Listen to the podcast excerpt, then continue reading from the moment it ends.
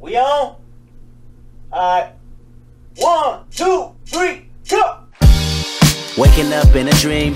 Sleepwalking on another big stage. You never heard peace till you hear people scream your name and you the sun. I'm so far away from the place I used to be. Struggling usually, look at the new me. Fate pursuing me, I can feel the energy in the air. It felt like I'm supposed to be here.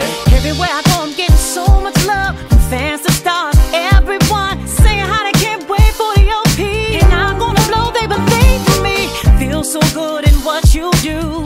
Help somebody else get through. That's why I do the best I can, because I know how blessed I am. I'm so high, I can touch the sky. I know it's my time, and it's now or never. I'm so bright, alive by night, and it feels so right. Ain't nothing bad. Welcome back to the D247 Podcast, home of the pub talk, shy talk, any talk at all. Aww. There you go. That's the intro. My name is Craig, and of course, as always, my fellow co-host, Kyle. Kyle, hit him with a aww, yeah. Can I get an aww, yeah? That was that okay. Too believable? Yeah, that was a little sus, bro. Professional moaner, huh? Question mark? New profession? Yeah. That was a little Valentine's Day just around the corner. Yeah. Anyone need a professional moaner? This brings us into our teamed episode. This is the Valentine's teamed episode. No, it's not. Oh, is it? Damn. No. Missed that memo. That's what we probably should have. But we can talk about Valentine's Day. We can talk about the cancer that is Valentine's Day. I'm down. Yeah. Valentine's Day trash. Yeah, true. But yeah, episode 11. Fresh off surprisingly roaring success that was episode 10, Logan is my hero. People really fucked with that episode. People fuck with Logan Paul. People fuck with Logan Paul. People resonate with that song. See, that song, it's iconic. It touches people in a way that, you know, you've just never been touched before, you know? That is our generation's I feel like that changes, you know. That's like Bohemian Rhapsody. That's ours. Nah, like he's like a modern day Tupac, though. You know, like it's like his version of changes is Logan is my hero. You know, both talking about real change in the world and sort of this optimistic, hopeful view. And you know, I see the parallels between Logan Paul and Tupac. Fantasmal. Yeah. So episode 11, episode 10 went over really well. It's actually on track to be one of our most played episodes. People love Lamar Toujour's featuring Logan as my hero. Yeah, so Kyle might pack it in after this. I might be solo next week. Yeah, that's it. I'll be hitting the road with my tour. Yeah, just that one song. Coming to a socially distanced gig near you. Just all I'm gonna do is show up and play the video as well. I won't even play it live. Yeah, exactly. Because social distancing and stuff. Yeah. Well, today's episode was going to be on Monday, but I had technical difficulties with my computer, and today's episode almost didn't happen either. So, of course, more technical difficulties on my side. I mean, it feels like it's a sign from the universe that we should just pack it in and just call it a day for the podcast. And I believe we should listen to the universe. Well, episode 11, as I said, here we go. Now, in fairness, because I actually wasn't sure what happened this week, there's a lot of shit we've had to deal with, you know. I'm acting like we're fucking dying or something. They're actually lagging again for me now. I am scared.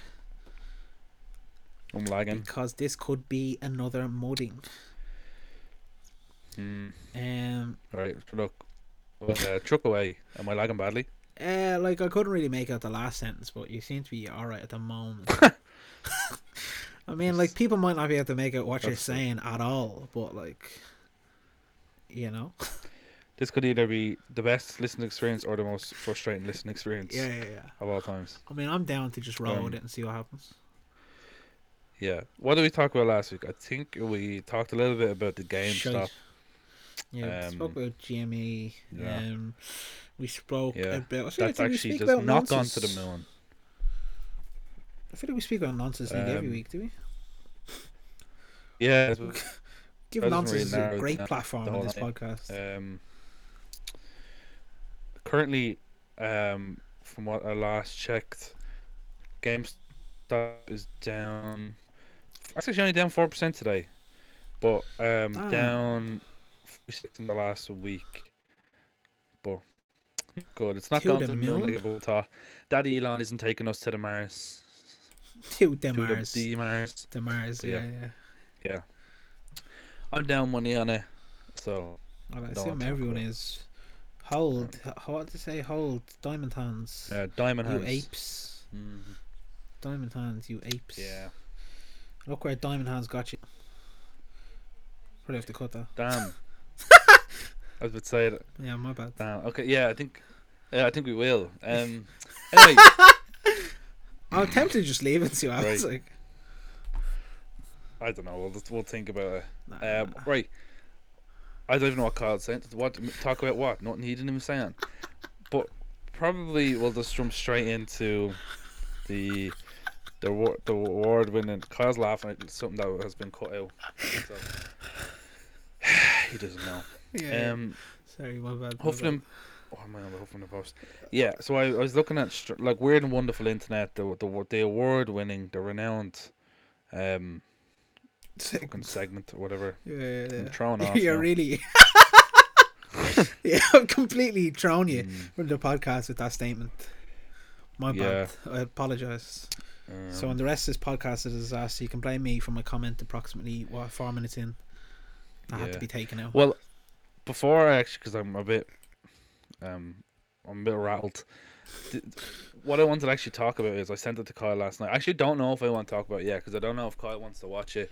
I've already seen it. Oh, you've seen it all, have you? Yeah.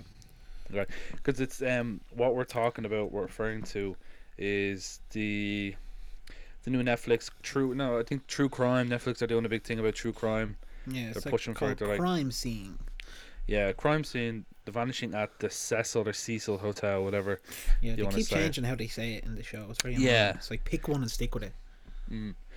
Now, of course, big spoilers ahead because Kyle's seen it all. I've seen it all. We're going to discuss it. So, if you want to, I don't know, keep skipping through this bit. We're just gonna because it's a 4-episode miniseries, true crime series. So, fast forward. Craig lagged a bit there. I'll just reiterate that. Fast forward for potential spoilers. Yeah. 5, 4, 3, 2, 1. Now we go. Right. I have very mixed feelings about this documentary. In what way? The actual show itself or the actual case? Overall. I thought it was a pretty shit ending. The show itself. Yeah, I thought it was pretty shit. I thought it was build up to be like... Someone said that to me as well. Oh yeah, it was just shit. Like, I expected it to be like this mad conspiracy type thing, like ending where like maybe it was still unsolved and we still didn't know what was happened. But no. Stupid fucking ending. Well, like, you see, I partial to the very odd time my girlfriend Leah, she loves all that true crime stuff, so she actually got me to watch it, and she knew about the story already. Yeah. But there was a few bits in it that weren't like new, basically. But I didn't. I knew of it because I'd seen clips. You know, you see like watch my top 10 Unsolved Mysteries. Yeah. Like I'd seen that video before. That for it. Be it. Yeah. Yeah, but I had known. Spoiler alert: she's dead. You know, I had known. I knew she was found in the water cooler, but I didn't know like. Yeah, I didn't know what was going to lead up to it. Yeah, and I did, and they made it out as if it's like this haunting mystery, and like if you like yourself, if you go ahead, yeah. I was saying I think they're cunts as well how they made the show because like things like if you remember at the end of the 3rd episode where like it introduces your man Morbid. And the singer comes and it has his videos and it builds this up like this is going to be sort of the main plot line for the final episode, you know, like this cunt killed her, everyone thinks, and then he's in it for like 30 seconds at the start and that's it, they're back to normal, like they're away from it. And I feel really bad for that man. Yeah man, his life got destroyed over that bunch of retards on the internet, and it was a year apart from when he was there. I know, he's in a different fucking country at that point. And he tried to take his own life like because of it, fucking mongoloids. Internet sleuts, more like internet sluts. That's the thing. It's like that thing with Don't Fuck with Cats. It was a similar vibe, and They made them out as if like, oh, these fucking Sherlock Holmes and fucking sitting in their gaff were 12 cats, and it's like, no man, like they just meddled the way they did with your man Morbid. For everyone doesn't know, Morbid is this person who does like death metal. He's quite like out there person, I suppose, to normal. Yeah, it's society. Like mad death metal. Like he's like demonic type shit. It's still art. It's art. It's music. It's art. Of course. But he goes. They paint him out to be like a murderer because it was a video online got uploaded a few days after this girl was missing and all this stuff, and they thought he was in the hotel at the same time as her, and it was actually a year before. Yeah, like they thought that he uploaded this video to be like, oh look, I killed her. I did it. Yeah. Like fucking idiots. It's like if you watch enough of these same like Illuminati videos or conspiracy theories, you'll be convinced for those 5 minutes on YouTube or something you watch. So they had people convinced that this fella was talking. The girl was of what, Chinese descent? They said. Yeah. Of the girl who went missing, they were like, oh, she's swimming in the water of deep in China. That was his song lyrics, and they're like, he put up a video of him like murdering some girl. It was like in the music video they did it, and they were like, he did it. Like, it's him. Like, we have to go get this man. Yeah. And we have to go fucking get him. What is it? They got his YouTube account taken down. They got his Facebook account banned. They got his Twitter account banned as well. His record deal he lost. Yeah. Like, this lad's life was destroyed by these guns. Like. And even these internet sleuths, man, they're so weird. Because, like, there was one lad, and I was just like, that lad is a creep. It's like the way he's going on. Like he's going on as if he knew this board personally. Like it was their best friend and all. He's like, oh, the my heart was like, so broken, you know, I just wanted to cry and all this. Like, shut the fuck up, you weird cunt. There was one fella who was like, oh, I can't have closure, I have to go to her grave. Yeah, and that's the one. And he got the lad to record a video of it. Of her grave. Yeah. Oh, I was like, nah, that lad is a freak. That lad is something odd with that lad. Yeah. I don't know, him. Yeah, it was very strange. But basically, for those who know, we kind of skipped over a bit. This girl, Elisa Lam, her name was, and she travelled to the Cecil Hotel. We'll just call it what do you want to call it? We'll just go with Cecil. Yeah, go Cecil, whatever. I don't care. Cecil. Okay. We'll go to Cecil Hotel. It's in downtown LA in a really, really bad area, rough area, Skid Row. Everyone knows about it. It's in skid marks. Yeah, it looks like a fucking kip, and the rooms look shit, and it's just has this really bad history of like just drugs and overdoses, murders, deaths, suicides, all this, everything you fucking bad can happen. Like the Night Stalker. I thought it was a well. He used to live there. Knows that famous. I thought it was a well shot documentary. I thought it looked nice, but I'm not like some fucking film critic here. But like I thought it looked nice, and that was about it. I'm being disingenuous there. I was bet into it for the first and second episode. Yeah. And then when it started to unravel, when it was just like, because they build it up as like, oh, this hotel is possessed by demons. There's this and all this. Yeah. When they said that, I was like, this is stupid. I was like, where are we going with this bollocks? I was like, this could be cool. Like, I mean, like I like a bit of ghost stuff and all if it's done well. I'm like, and they showed the video, and the video is very creepy. There's a video of like the girl Elisa Lam, and it looks like she's hiding from someone in the lift, and the lift won't go anywhere, and it's like, oh my god, what's happening? Why isn't the lift moving? Who's she talking to outside? And then it just turned out she's foot and all. Yeah, no, it's her foot. Like obviously it was just her foot. So Elisa Lam is this girl. She went on a trip. She stayed there, and she had a history of was bipolar, I believe, and she wasn't taking her medicine. So she was having these like, I think in the end, manic episodes, like manic episodes basically, and one of them was caught on camera in the lift, and it looks like someone she's hiding from like a murderer or something like that, because she ended up being found dead in the water tank on the roof, and she was missing for ages, and they were looking everywhere for her because the police, the FBI, and all like, listen, she hasn't left. Like, all her stuff is here. She's still in the hotel. There's no videos of her leaving. So we can't find her. And oh, I think he's gone. He has dipped, but I don't know. I'll continue on, I suppose. They can't find her.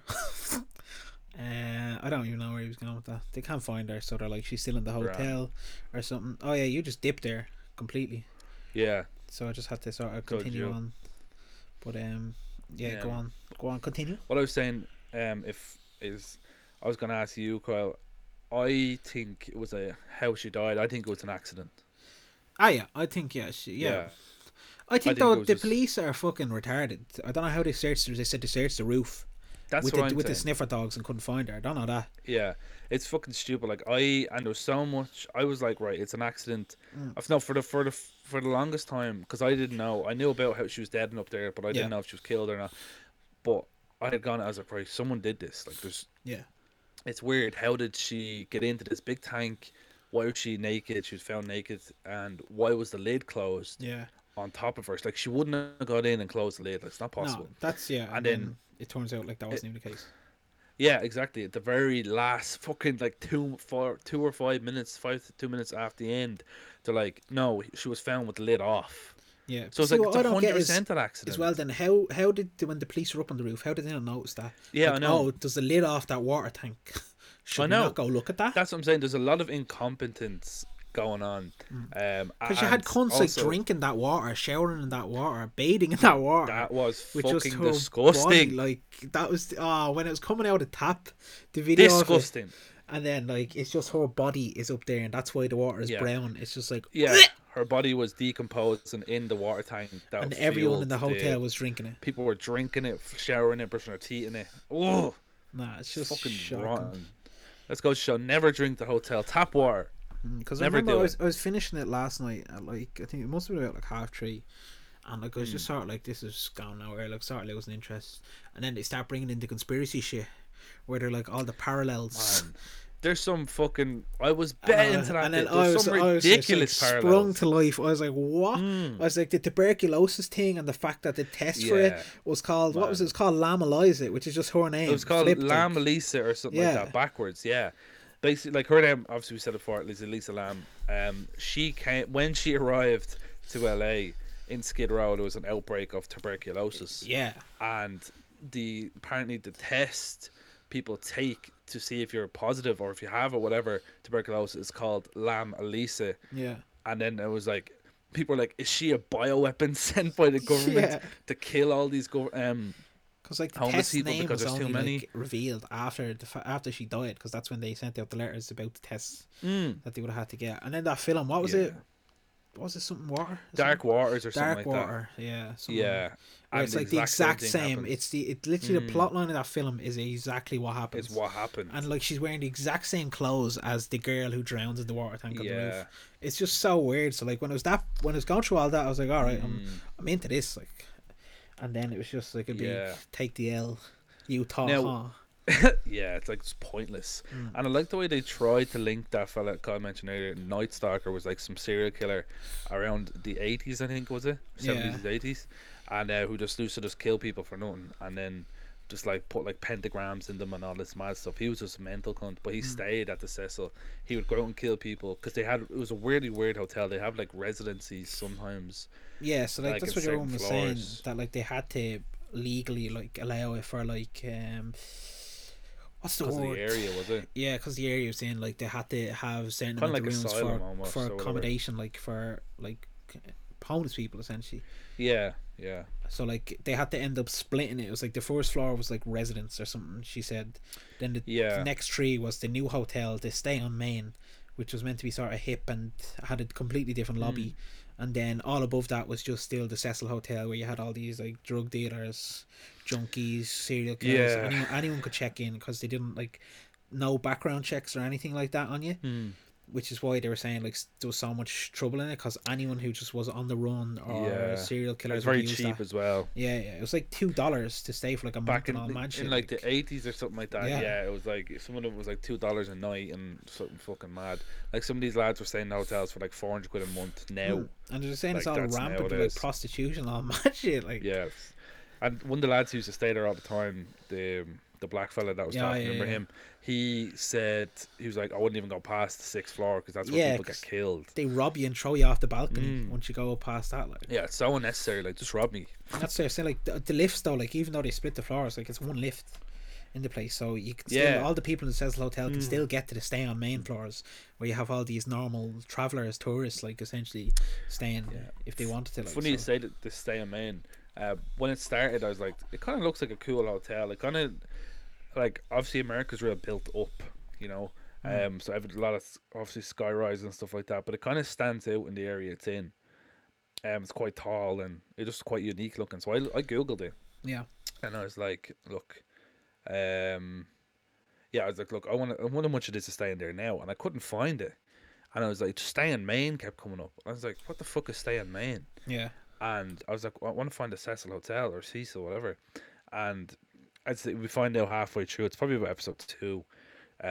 They rebranded the part. It's literally, no, it's weird because it's the exact same building, but it has 2 different entrances. Yeah, 2 separate. One's obviously called Stay on Main, and then one's called Cecil Hotel. Mm-hmm. And but like they're separate lobbies, separate everything. So they redid like half of it, not even half the hotel, like a tiny bit of it. They got a little new bedding and stuff, but the lifts still connect. So some metal junkie could be Elvis face, and he could go up to your floor, just using this by going up to his, like going through the lift. It's very weird. Yeah, I wouldn't want to stay there. I think I'd actually, funny enough, I think I would like to stay there once and die just to see what the crack is. But I don't know. See, I think go ahead. Go for it.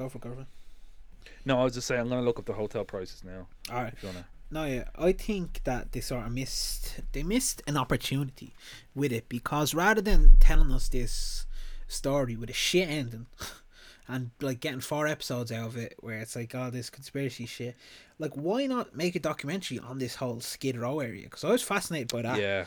And they barely went into it at all, because like the comments your man was making, it was like they like stop the homeless and all from leaving that area, because they try to just keep all the homeless and like all these convicts that are released from prison in this one area, and that's why Skid Row is one of the most dangerous places in America. It's like, why? I want that explained more. Like, why? Yeah. Why is this a thing where you're not letting people out of this area? I wouldn't mind a documentary if it's just about the hotel in general.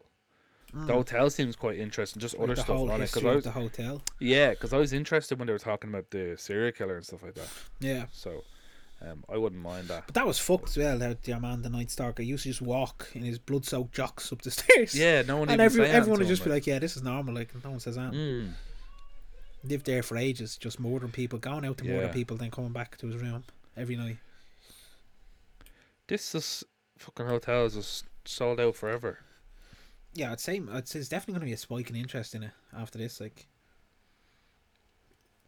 one character I like. Oh, I didn't. Sorry, I say one character. I didn't like the general manager.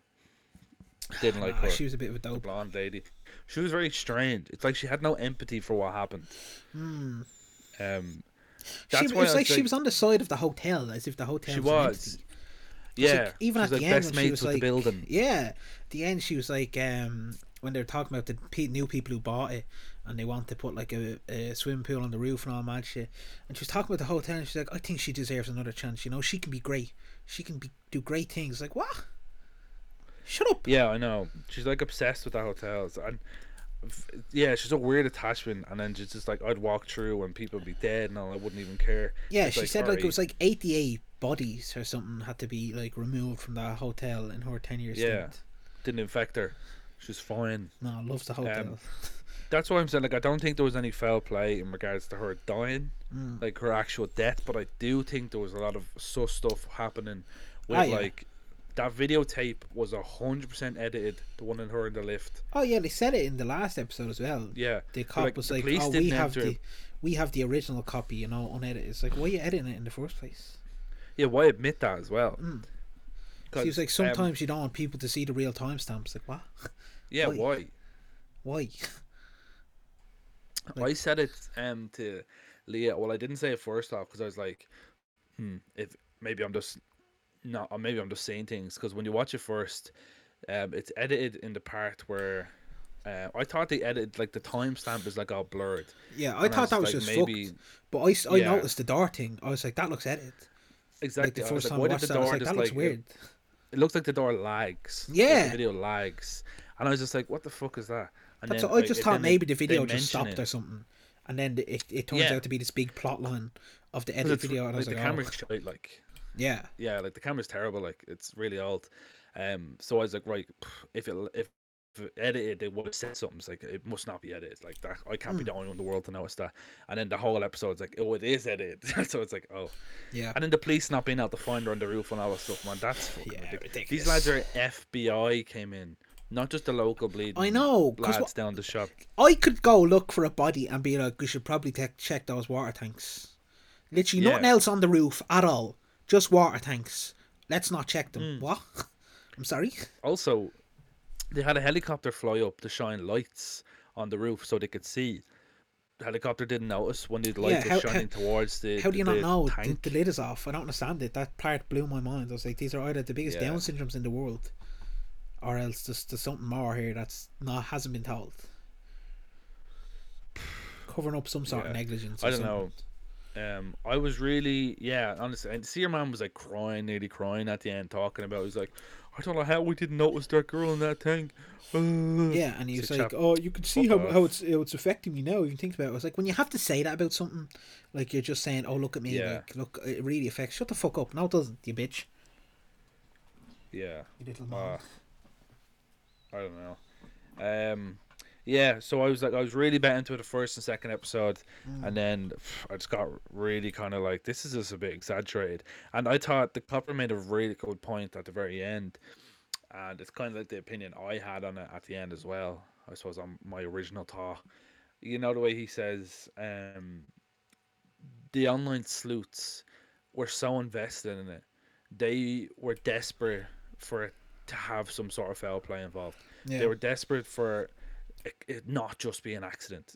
They wanted the excitement of chasing it. We need to find this fella. Said he spent thousands of hours investigating this. Now I understand having a hobby and stuff like that, and he also visited the hotel multiple times to try retrace her steps and all that. It's like, what? It's like, grand if you have the money to do it, for fuck it, or just do what you want. Like, I don't care what people do, but I honestly think it's sad. Like, there was, even when I was watching at the start, I was like, oh Jesus, what if there is a murder? Are we going to find out? Was this going to be real, you know, detective stuff? And then it's like, at the end, it's kind of like, do you know what? I kind of agree with him. Like, every single like online person digging into it, and anyone really at all digging into it, was desperate to find out that there was some sort of mysterious force or something like that, and it wasn't just an accident. See, it annoyed me how simple the explanation was. Like, it annoyed me that's what happened. It's like, why have we had a 4-part series explaining this? Yeah, you know, it's like, you expect something mad to have happened, some sort of ridiculous conspiracy to actually be the case, and then at the end it's just like, no, she just stopped taking her meds, had a manic episode, and just it was unfortunate what happened. Like, and no, that's what happened. It's extremely sad. That's what it is. Like, people don't want to accept. They want this mysterious dark force. All this stuff's happened, and they don't really want to accept how sad the actual truth is, because it is a very sad story. Like, the woman was obviously very sick, and and like, it's just time away by herself and everything like that. And the whole situation was. It's worse because the way it was explained as well, from like her mother and her sister's perspective, and her doctors and shit. It was just like how she probably wanted to try to prove to herself that she was normal, and like her depression and like bipolar disorder like doesn't control her, so she thought like she can get through this trip without taking her meds as often, and like prove to herself that she's actually a normal person. And then she cut down on her medications, and basically that's what happened. That was the end of her. It seemed to be, I think they said it was bipolar 1, so it was like the extreme version as well. Yeah, where it's like she'd be seeing things and just very erratic. That's what sort of. But the thing about, like, if I know we're both kind of giving out about it being a 4-part episode, it's like they milked it for everything it was really worth. That was one of the original viral videos, the back of the day. Like, they even showed it, like, when that got put on, I think it was a Chinese new broadcast. It got like 25 million views. Yeah. And this is what, 2008? Yeah, because that's what you're saying. Was it 2008? It's huge. I thought it was like, it was 2013. Yeah. Let me Google it one sec. I thought it was 2013, but it's not January 2013 or something. Elisa Lam. Because I remember February 2019. Sorry, 2013. 2019! 2 years ago. This happened 2 years ago. Yeah, but no, I remember him saying like the concept of a viral video sort of was like complete alien to them. Yeah. At that stage, how it just blew up so quickly. That elevator footage. And also, what I didn't like at the end, like that guy, fair play to him for all his like kinks he suppose he has, where he's like obsessed, we have to go to her grave and all that stuff. Yeah. He accepted it in the end. Look, that's what it was. There was no foul play involved. Like, good job, fair play to him.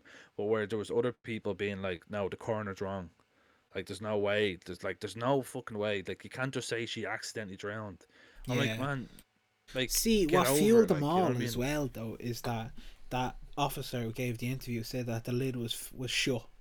And that's what sent everyone mental, saying this foul play. That's what sent me fucking mental. Because I was like, because like even when they were like, when the coroner was explaining it, and it was like accidental drowning, I was like, are they not going to address the fact that the lid was fucking closed? Yeah. And there's no way for her to close that. I was like, are we just glossing over that fact? We were both just shouting at that. I was like, that's a cover up. That's a cover up. What are you saying? I was like, what is going on? How can we just skip over that part? And then it just comes out at the end when they speak to your man, the maintenance lad, and he's just like, oh no, it was open. It was open. It's like, yeah, of course you couldn't have said that at the start, because then you were like, yeah, she drowned. Yeah, like, it's just so stupid. Yeah. Anyway, I like the idea of this series, but I just thought it was very milk. Yeah, no, I'll watch the next one. I'll watch the next one. Yeah, because I do like stuff like that. But yeah, no, I'll definitely watch the next one. What would you give it out? But, yeah, 10? No, I said, would I give it out 10? Yeah. I'd give it a solid 7, I'd say. About 6. I thought it was filmed very nicely, stuff like that. Like, videographer Craig. Yeah, it was beautifully shot. But I found it's basically it's a documentary of two parts. It's like the first part, they're kind of trying to tell all the story about the hotel. It's not even they're desperately trying to somehow link all this other stuff, like the likes of your man being the killer, the serial killer, and it's his energy and dark energy. It's like, it's not relevant at all. It's not. It's like they just throw in random shit to try hook you, like to like leave you on like a cliffhanger for the next episode. And then at the start of that next episode, that part is just immediately binned. It's like, oh no, that's actually not relevant. Anyway, continue on, and they just keep going then. Yeah, no, I'd say about 6. I'd say that's fair. Yeah.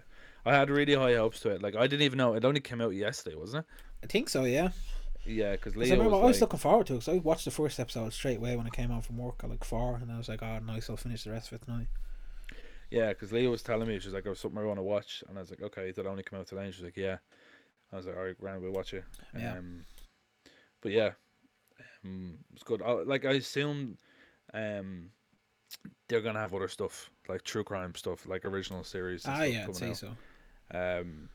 Like if this, it's called Crime Scene: The Vanishing, so I assume it's just gonna be Crime Scene then something else. Yeah. Crime Scene then something else. Yeah. So season one could be good. Plenty of cases out there to take on. Yeah, it could be like there's like something similar. Is it called Unsolved Mysteries or something like that? Oh man, Unsolved Mysteries is one of the most ridiculous shows. Did you watch it? I think I have seen it. Yeah. Have you seen that UFO episode? Yeah, it's on Netflix. If you haven't seen it, watch the UFO episode. I have. Pissing myself. Yeah, no, I have. The thing. I haven't seen season 2. It doesn't look like. I was like, this is ridiculous, because it goes from like this case of like sort of a lad who's like was in some hotel or something, and his body fell off, and like across the street went through the fucking roof. He died. Like, did no idea how it happened. The lad lost his life to just next episode. This cunt I was abducted by aliens. And it just goes wild from there, and I was just like, this is some fucking contrast. I was like, you have the first 3 episodes I think that's why I stopped watching misery. It. Yeah. And then the 4th episode is just this weird UFO cunt. Yeah, I didn't like that. Or the one where the one that they thought was going to be a hate crime, remember? Yeah. I don't think they still haven't solved that one, haven't they? No? Don't think so, no. Where his body was found like a month later or across the road, where someone obviously just dumped it. Yeah, when he went to the farm party thing or something. Yeah, and he got attacked or whatever. Yeah, that was fucked up. And it made no sense either, because like, how did they not find that body? Like, because they said they were searching for the police and all for ages. Like shit like that is good, because you don't know. You know that it's built up and you still don't know, so your imagination has to run wild. It's not like built up like, oh, there's demons and ghosts and morbid here, and then it's like, oh no, she actually just had a manic episode. and it was just a tragic event what happened. Yeah. R.I.P. Yeah. And that's basically the gist of The Vanishing at Cecil Hotel. Yeah. R.I.P. Elisa Lam, not to be confused with Mr. Lamb's in Ballyfermot, one of the greatest Chineses around. Damn. So. Damn, what a shout out. What a shout out. You want to sponsor us, Lam. Mr. Lam. Man, shout out Post Malone as well, doing the Pokemon event. Yeah, I saw that. And that it was like Pokemon and Post Malone are doing some weird collab where they're doing like a live concert. Yeah. So weird, like virtual concert. I'm down for it. Funny. You going to watch it? Yeah, probably. Love Post Malone, me. Big Posty. What a gent. What's Pokemon themed? Is just going to wear like a leather jacket with like Pikachu drawn on it or something? I don't know, because in the video he transforms into a character. Yeah. At the end of it, so I don't know if it's going to be like virtual like that, where they'll animate him, type thing or what. Yeah. You just got really loud all of a sudden. Was that just me? Maybe. Could just be my mic spiked or something. Hello. Oh. Can you hear me? Oh, nice. Yeah, I think I just hard my microphone up by mistake. All right. Yeah. Yeah. So, but funny enough, we talk about that. I was only looking at Pokemon stuff today, because obviously Pokemon is fucking huge. Like it keeps growing and growing. Like it's just mad. And I was reading an article where they're actually running out of Pokemon cards. Like, who doesn't buy them? Like, yeah. Wizards of the Coast used to print them, but that was back in like the 90s. Pokemon cards. Yeah, it's mad. Like the Pokemon market at the moment is mental. Same with Yu-Gi-Oh though. Pokemon obviously to a larger extent, but just like you have all these streamers and YouTubers and all mad money spending mental amounts on boxes from like decade, 2 decades, 3 decades ago. Yeah, and all this shit. Like, I follow a lot of people on Twitter, even some people you wouldn't think are into it now, and I think they do box breaks where it's like, say for example, I think say the original base set OG Pokemon box 50,000 or something they buy for, something fucking mad.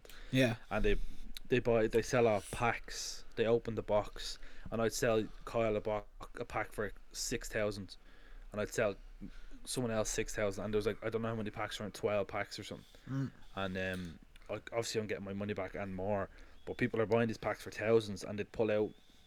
I think the rarest is like the Charizard in those type of packs, and these are like 100,000. Yeah, mad money like so. Because I remember I was watching a few streamers like Mice Critical, Ludwig, Mizkif, Pokemon as well, Trainwreck, and all these were doing like over Christmas the box opening. So they each had a different box that they'd open each day, like as part of like 7 days for Pokemon Week, things like that. And I remember the last one was Mizkif opening his, and he bought this box, and it was the most expensive because he paid $75,000 for it. And like the only way that box is worth it is if you pack the Lugia. One card, is it? In it, yeah. There's only one card that's worth it. And like they keep track of it. They know like how to keep track of how many hollows are left. Like hollows are like basically the shinies. Like yeah, they can weigh the cards. Yeah, and like it's like they weigh the packs, and they if the pack's heavier, they'll have like special cards in them and stuff. Not even that. It's just like literally when they pull it out of the packet, if the last card is bent, it's a hollow, because after all that time, the artwork starts to bend because it's foil. Basically, so like if the card was slightly like curved, they knew it was a hollow. And I remember he went through every single pack down to the last one, and he had one hollow left, and he packed the Lugia, and that Lugia sells for like 120,000. Yeah, which is just insane for a Pokemon card. I think it's a hollow. When we say hollow, is like shiny. Yeah, shiny. That's basically what it means. And reverse hollow is where the card is shiny but the picture isn't, as far as I'm aware. Yeah, but this is a hollow, so and it's actually quite a cool looking card, but I wouldn't pay that much money for it. But if you think about it, the rarity of these boxes not being opened when we opened them when we were kids.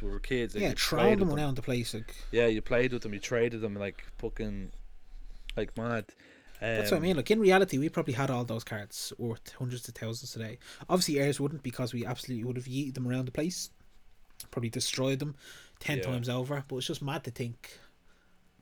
I didn't have many Pokemon cards back in the day. Maybe I did when I was really young. I had a shit ton. Pokemon cards and Yu-Gi-Oh cards, I had a shit ton. I had more Yu-Gi-Oh than Pokemon, but when I was really young. Yeah.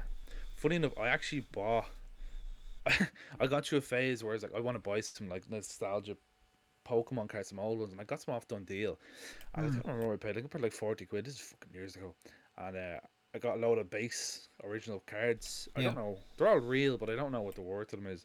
One of them was like a Dark Charizard card, and I know he at the time he was going for like 30 quid or something. Yeah. For the one I had, but that's it, you have to get them all graded, like PSA. Yeah. Cause, and it's like it's ridiculous. Like it's such a gamble, that game of buying these expensive Pokemon cards, because like the price difference between even a PSA 10 to a PSA 9.5, literally 0.5 in the difference, and you're missing out on thousands. Yeah, people just want the tens, and it's like it wouldn't even be your fault. Say if you literally opened the pack. No, yeah, like some cards are just defected by like just chance. Yeah. You could just open the pack, and the printing it might not be centered perfectly. And that's, like the shit they look at is mad. No scratches. It's like, okay. Fuck that. The alignment of the print and all. Is there any lines, little indents in the card? Like single scratch, single mark. The most expensive destroys the card. Pokemon card at the moment is it's called the Illustrator, Pikachu Illustrator. I don't know if you know about this card. No. I follow a few YouTubers that do mainly stuff Pokemon stuff, and the Illustrator card seems to be the number one list that comes up. Number one trailer. A Pikachu Illustrator. I'm gonna find out the price of it now. It's fucking mad though. Having a look at here, is that what the fuck is that? And a fucking effect magic card or something stupid. What the fuck is it like? Illustrator. I don't remember. It says, Illustrator cards. Pikachu Illustrator. Yeah, it's not. It's not. See, it's the rarest Pokemon card in existence. Only 39 were produced in 98. The card features artwork creator. And was given away at the winners of an illustration contest. So it was a kids contest. Okay, so that's where you could enter, like, as to like draw a picture of Pikachu, and that was the prize you got. Yeah, chap. I found an eBay list in here for it, and it's fucking $3 million. Ask my arse. 3 million. Yeah, and it's a PSA 9. Like what? No. Like yeah, it's well. I'm looking at an article here from Business Insider. One of the rarest Pokemon cards ever just sold for nearly $200,000. So, yeah, 195 at some auction in New York. But it said the lard before that was in 2013 for 54,000, so you can think about the price jump, and that's just going to keep going up. Like if I had one, there's not a fucking chance I'd be selling it. I'd wait for another 15 years and you'd probably get like 500k for it. Yeah man, because like it's supposed to be like, there's only like 10 of them. Yeah, there's only like 10 of them known in existence at the moment. But yeah, I was considering fucking what? That's mad. 3 million. Yeah, no, it's considered. Like, I want to buy some packs. It's like I want to buy some packs. Yeah. But I don't know. I might have to pull my headset out there, so I can't actually hear what you're saying. You know, I didn't really say much.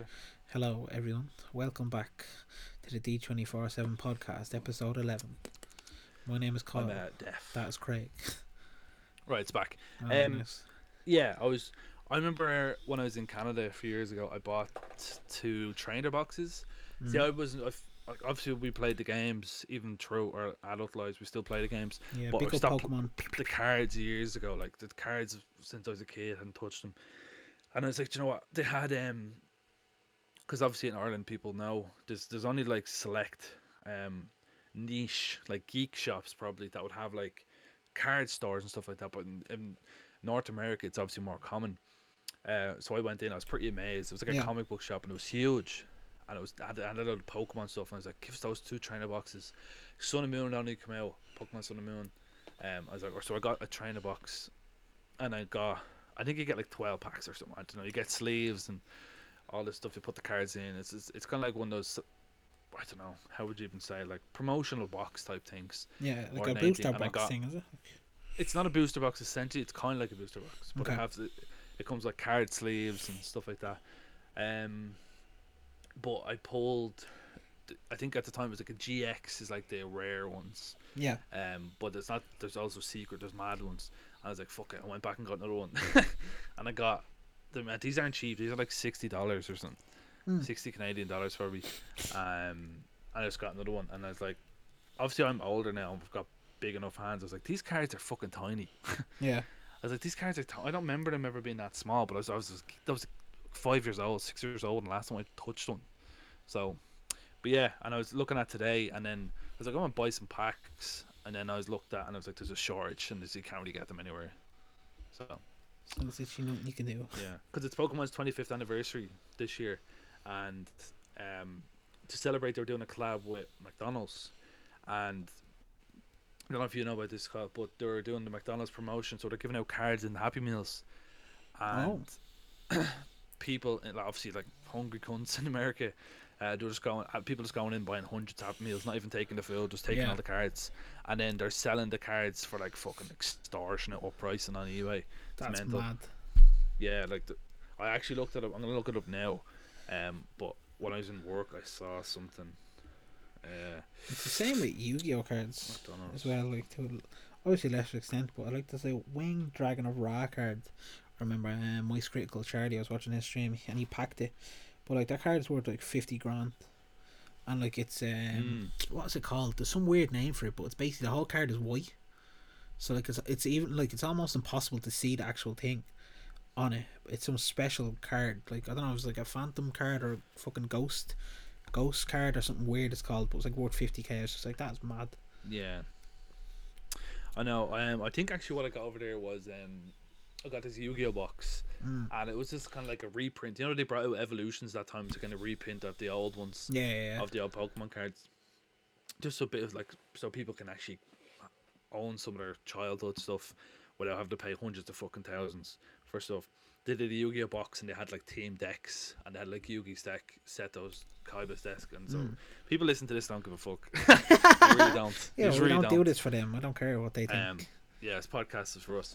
But I can't find any listings at the moment, but I was looking at them earlier and they were like 800 quid and mad money for like those little Pokemon cards from the Happy Meals. Yeah. Ruining kids' dreams. Do you remember the film, the Yu-Gi-Oh film that came out, and it was like, if you went to see it, you got that special card. What was it? The Blue Eyes Shining Dragon. It was the Blue Eyes Shining Dragon and the Pyramid of Light. I still remember, because I went to the square, the Tallaght Square, I dragged my dad along, and we watched that film. Same, I watched the square as well. It was fucking deadly. They got the cards and all. Still have them to this day. Yeah. I think funny enough, obviously I wanted to see the film, but I mainly wanted the cards. I remember just being like, I don't even want to watch fucking films. Give me the cards. Give me the cards. Did you ever see as well that article about Jaden from the GX series, and it's like 10 times Jaden broke the rules? Yeah. And it's like 7. It's like it's like 9 or something. Like, and it's like 9 is like someone in defense position or something. 2 is like playing banned cards, and then number 1 is just titled committing genocide. It's just like, yeah, man. 10 times he broke the rules. I mean, I guess you could class that as breaking the rules. Yeah. Committing genocide. There was, it's same with Kaiba. There's those videos. Seto Kaiba breaks the rules for people who care. Seto Kaiba is a character from the OG one back in the day, and there's obviously like rules to the real life game that people play, and you can't do certain things, but he would just like do what the fuck he wants, and he'd take about 10 goals in a row and all this mad stuff. But as kids, you're just like, yeah, fucking get him. Yeah, man, down that bitch. And then when you go play yourself, it's like nowhere near as exciting. True. But yeah, I never played it. You never played it? I wanted to play the Pokemon. No, I did. Obviously, we played against kids, we played against each other and stuff like that. But I never really properly played it. I wanted to play.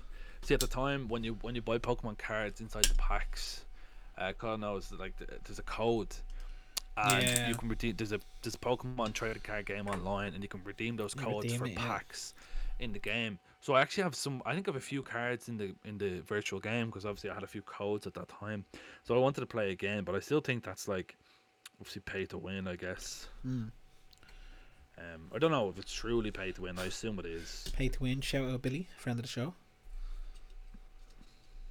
Pay to win everything in life. every game in life. Pay to win. Yeah. Galaxy Heroes, FIFA. I'm sure many more follow. True. Supercard. Spending his whole life playing WWE Supercard. The only person to outspend Sean in Supercards is DSP. Damn. Darkside Phil. That's right, DSP. We come for your throat on this podcast. Yeah, we want DSP on the podcast. That's still probably one of my favorite clips ever. The ack ack ack. People say my laugh is like ack ack ack. I don't laugh like ack ack ack. I laugh like ha ha ha ha ha ha, or ah. It's like, shut the fuck up. Well, man, just get bullied. People don't know.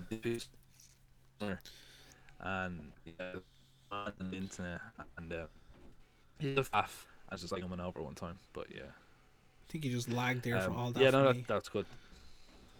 Oh, I was just saying, DSP just say a streamer. Mm. That's just a big meme. People were talking about one time. Someone was making, he's a massive meme. People were making fun of his thing. His laugh. Someone say Craig's idol. This. Yeah, hero to Craig. My hero. This is an article actually I found here. I just literally just came across it now. It says police arrest 6 people who changed the Hollywood sign to read Holly Boob. Oh, I saw that actually on Twitter. Okay. Last week. Yeah, the prank occurred early Monday afternoon. Yeah, that's weird, isn't it? I didn't know this. Afternoon in Hollywood Hills. So the LAPD has arrested 6 people for allegedly altering the famous Hollywood sign to read Holly Boob. The prank occurred on Monday. The 6-person group covered the letters W and D to look like the B. I was like, how the fuck did they move the letters? What? They didn't commit any permanent damage, someone said. Yeah, I was like, this is a very elaborate prank. What's the size? She said the social media platform recently suspended both. I'm about to skip a bit here. What? Julia, the founder of CEO of adult magazine Shag Mag, was among the people arrested. She took credit for the prank. Okay, so it says my product was nearly identical to Playboy's. I don't care. It was just like an advertisement. Holly Boob. It actually looks quite cool. Yeah, man, they should keep it. Not the woman. Oh, it's her getting arrested. We disrespect her like that. In January 2017, a man altered the famous Hollywood sign to read Hollyweed. Damn. Yeah. Nice. Today's bit here. Yeah. Did you actually see this? Is actually a massive segue into extremely dark territory. That it was like on February 1st. Second in America, the fucking double murder suicide thing that was on video. It was on someone's CCTV, and like all the audio and all is there. So it's like some husband and wife start shoveling snow, and shoveling it across the street into like their neighbor opposite them's garden. Like, and he comes out and he's like, "Can you stop that? Like, stop fucking shoveling snow into my garden." It's in LA. I don't know where it is. I don't think it's LA because it was snowy. Yeah, it's in the middle of snow, yeah. And so they start getting into a massive argument then about it, and like they're roaring at each other, just slating each other, calling each other pussies and all, and stupid cunts and all mad shit. It's just like endless cursing at one another. So your man goes back into his gaff, the lad who they're shoveling snow into his garden, like, and comes back out with a handgun, right? And like he starts pointing at them, and the two of them are still there roaring, "Yeah, do a pussy. So he shoots them both. He just kills them. Shoots them both. Their woman drops to the floor. The old lad. The husband tries to run back into the gaff, hits him as well. Then he uses his full mag, but they're both still alive. So he runs back into the gaff, and then people start coming over because obviously they hear the gunshots, and they're like, "What's going on? Are you all right? Call an ambulance." And then your man comes back out this time with a fucking assault rifle, walks up to your woman, just shoots her in the head, and then goes over because by this time the husband is already in his own gaff, like in the doorway or something. Like you can't actually see that though because that's out of frame. And then your man, after shooting her in the head, walks over to their gaff and just shoots the other lad in the head as well, executing them both. Then goes back into his gaff. And then I didn't even notice at the time that he killed himself until I was trying to look for the article because I just saw the video. And I looked up and it was like saying, as police were on the scene, they heard a gunshot and thought it was like a killer was still on the loose. And they rushed into your man's gaff and just saw, no, he blasted himself. Jesus. It's just like, imagine that all over fucking shoveling snow. February 1st. This year? Yeah. Oh. Yeah. I was like, why is he even talking about this? That was something happened. Yeah, like literally 2 weeks ago or something. Like, it was fucking ridiculous. It was just this is all that in the States. Yeah, obviously in fucking America. Where else would it fucking be? Yeah. Over shoveling snow. 3 people dead. Yeah, some people are fucking insane, man. Especially in America. Honestly. Yeah. I'm gonna. Obviously, we're known for our perfect segues here, and this Terror wanted. You've ever watched Kim Possible? Of course. Yeah, Kim Possible won the Gold Shows. Yeah, there's a lot of potential cartoon violence, slapstick violence, PG-13, if you will. I would say more PG, but PG-13 if you wanted a bit of guidance, because you know, Shego, she was a body. She was thick, so you might need a parent to explain that, what's going on there.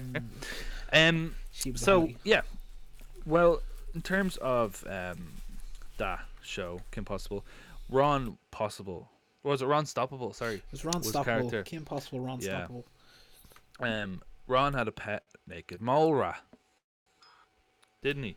Mm-hmm. So Ron had a pet naked mole rat, and a bit of the naked mole rats were in the Rufus. Yeah, Rufus the naked mole rat. Mm-hmm. The naked mole rats are in the news recently, and it's not just because there's no announcement. There's no Kim Possible live action, unfortunately. Ooh. But so this is a bit of a mad title. Naked mole rats have unique dialects and are incredibly xenophobic. Study finds. Damn. Yeah.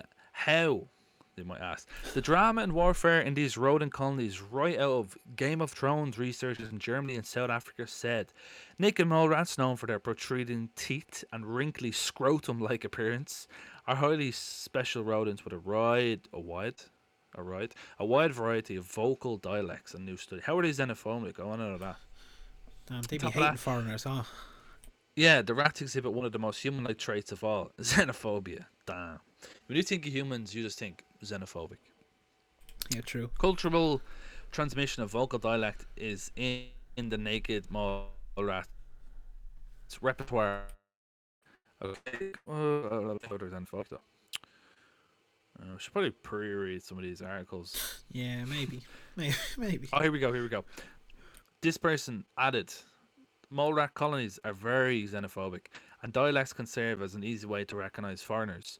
Postnatal rats brought into foreign colonies will learn the dialect of their adoptive home, but adult intruders are another story. If a mole rat comes with a different colony, within minutes they are recognized and usually killed. Oh my god. So basically, if you pull up to another fucking mole rat's crib, it's on site. Damn. Mole rats want all the smoke. Damn. Mole rats want all the smoke. They That's really kind of mad though. Huh?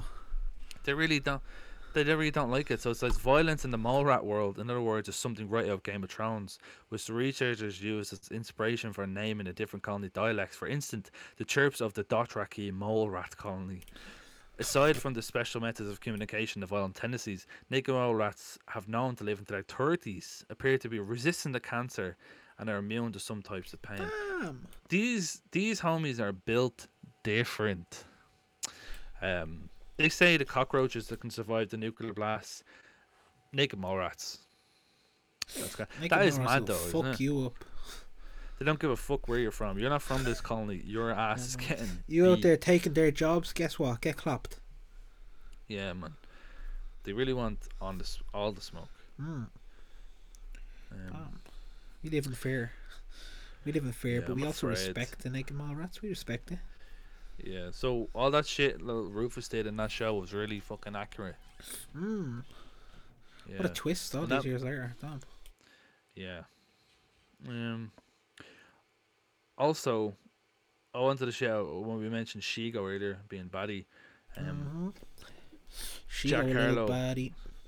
Jack Harlow the rapper. He had some like quite. I am a fan. Yeah. No, I mean he's a friend of the show. Yeah. He's a friend of the show also. He did an interview and he said Shego had him bricked up as a young man. Woo. And I agreed with that sentiment. Yeah, man. She really was. He also said the Rudolph the Red-Nosed in the Claymation series had him bricked up. But that's a bit... I don't know about that one now. Yeah, man. That's... I mean, we'll allow it. Yeah. That homie do what he wants, but nah. Shego man, just built do you ever just see some of the fucking tripe, the shite that like these like tabloids post articles about? Like this one is so ridiculous. A McDonald's customer horrified after discovering penis-shaped chicken piece in his meal. What? Okay. What is that an article? Yeah, I know. The dad and daughter lockdown McDonald's treat ended in an unexpected awkward moment when father Rich Green, 47, opened his box of chicken to find an extremely suspicious-looking piece. What the fuck do you think it was? Dick actually bred it up. Catch me devouring that penis-shaped chicken nugget. He got an eye-popping surprise when he returned home at his local drive-thru and discovered the contents of his specifically £5.89 chicken select meal. Why did they have to like specify the price? Like, they're really fucking reaching for words in this article, aren't they? You have to get the word count. It's like an essay for college. Yeah. A penis-shaped chicken select from the McDonald's left a dad digging beneath the breadcrumbs before taking a bite. He actually thought they breaded the dick. Imagine that. In that thing. That's so stupid. Just eat the fucking thing. Why is it an issue? Construction worker Richard said, I was with my daughter and we fancied a drive-thru, so we went to McDonald's. When I got home, I opened the box and I was confronted with what looked like Mr. McDonald's. Oh my god. I really don't know what to say because it really does look like a particular something. I haven't seen Ronald in a while, so I hope he's doing okay. Fortunately for Rich and Mr. McDonald, the breaded meat on closer inspection turned out to be sold as chicken. Damn. So you're telling me McDonald's aren't serving fucking barred dicks? It gets better. Taken back by the snack's phallic shape, he could not resist sharing a picture of the length and girth with pals before tucking in. This is very graphic. Who wrote this article? This is so weird. Yeah. Not to be overwhelmed by its eyebrow-raising appearance, Rich managed to compose himself and get his teeth around the poultry. What the fuck is this? Oh my god. Rich added, "It still tasted alright. I did peel off the crumbs before I ate it, though, just to check it was still chicken inside." Nah, the verbiage used in this article is mad. This whoever's writing this is wild. Yeah, I agree with Mr. White here in the comment that says, "This is what makes the news nowadays. LOL." Yeah, true. Good stuff, Mr. White. You called them out. And then, they asked you, that's two in like the space of last week. I was reading on, I think it was the Irish Mirror. I was reading an article and it was like, they were talking about a couple got a burger from KFC and it was hard. That's what the article was. How was that an article? It was hard. It was just hard, and they had to get a replacement and got money back. That was literally it. Okay. And it was probably it wasn't as fucking like that man who wrote that article was down bad. I've seen people down bad, but that man, that brother's starving. The way he described that phallic bite and taking the bite out of that chicken, man, that homie's down bad. Yeah, homie's down extraordinarily down bad. You can tell he spent at Valentine's alone. With the use of them words. Yeah. Any plans for Valentine's, Kyle? Any big plans? No. Imagine that. Kill myself. Damn. You and probably fucking many others in the world. Yeah, we're just doing a mass suicide. Jaden Yuki out here committing mass genocide. Well, me and the boys out here committing mass suicide. Mass suicide. Well, just for everyone worried in the audience, we're not going to do that. Well, it was Kyle's idea, not that I fucking piggybacking on it, but that won't be happening. Speak for yourself. Don't you dare speak for me. Yeah, we're co-hosts. We have to continue. As long as we're wildly successful, you know. Wildly, yeah, true. My bad. I've no plans either. Honestly. Sure, what can he do? It's fucking lockdown. There's literally nothing you can do. Yeah. There's nowhere to go. Because this government's a fucking joke. I saw they were saying they're rolling back the fucking plan to have 70% of the population vaccinated by September. Yeah, just those articles are always hilarious. It's like, I said this, and then 2 days later, I never said this. I know. It's so annoying. It's like, stop talking. Like, please. Honestly, if you're just never shut the fuck up, man, just stop talking. Like, if you're just kind of backtracking every single word you say, stop talking about it. So, and if it's extending the lockdown, aren't they? Yeah, another 6 weeks. And Farty Marty got invited to the White House for Paddy's Day. And on God, if that man goes to America to go to the fucking White House while we all in lockdown here, catch me fucking walking 5 kilometers past my car. I'll be gone for 6. I'll be gone for 7. I'll be gone for 8. If that homie goes over to America for a fucking White House visit when we're all fucking shafted because of his shit fucking government. Nah, he really can't. He like. Chap, he definitely will though. He definitely will. He 1,000,000% will. And you'll have people still defending it and being like, "Oh, what do you expect them to do? I expect them to not be a fucking mongoloid." Lead by example. Like, I love to be in New Zealand. New Zealand. No, yeah, you weren't saying that a few years ago. Man, a sentence I never thought I'd say ever in my life. I never thought those words would come New out Zealand that, responsible for my depression in life, and I want to go back. I want to be there again. Take me home, New Zealand roads, to the place I belong. More notifications to the computer, but it's not about Pat Kenny. Not about Pat Kenny, but it's this Michael Higgins urgent declaration. Every Irish person will receive 2,300. What are we going to receive? Dogecoin. 2,300 Dogecoin. To the moon. I won't even let me fucking scroll. It says, last week Michael D. Higgins appeared on National Observer and announced a new wealth loophole, which says he can transform anyone into a millionaire within 3 to 4 months. Michael D. Higgins urged everyone in Ireland to jump on this amazing opportunity before the big bank shut it down. Fuck, man. Here's exactly what happened. Bits for us. Yeah, Michael D. Higgins dropped the bomb.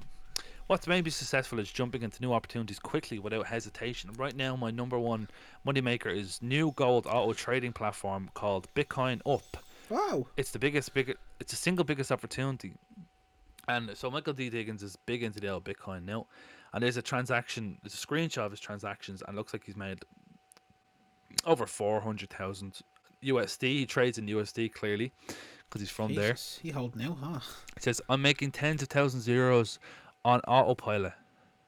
It's literally the fastest way to make a windfall of cash right now. Why is he flexing on so much? He's just out here flexing. The pictures they've chosen to show him are very strange. Yeah, no man. This is the same picture and same article that Pat Kenny wrote about. Damn. Mm. Maybe they just have all some elaborate club that they're all in. Yeah. Bitcoin scheme. For anyone who's idiot, do not fucking go onto that. Whatever I just mentioned there. This is a scam article. Right. We're not endorsing this idiot in any fucking way. Yeah. Anyone is an idiot. Who is dumb? Whoever dumb out people dumb. No, articles like that and people who believe articles like that belong in the bin. And speaking of the bin. You know where we're heading, ladies and gentlemen. Yeah. The tested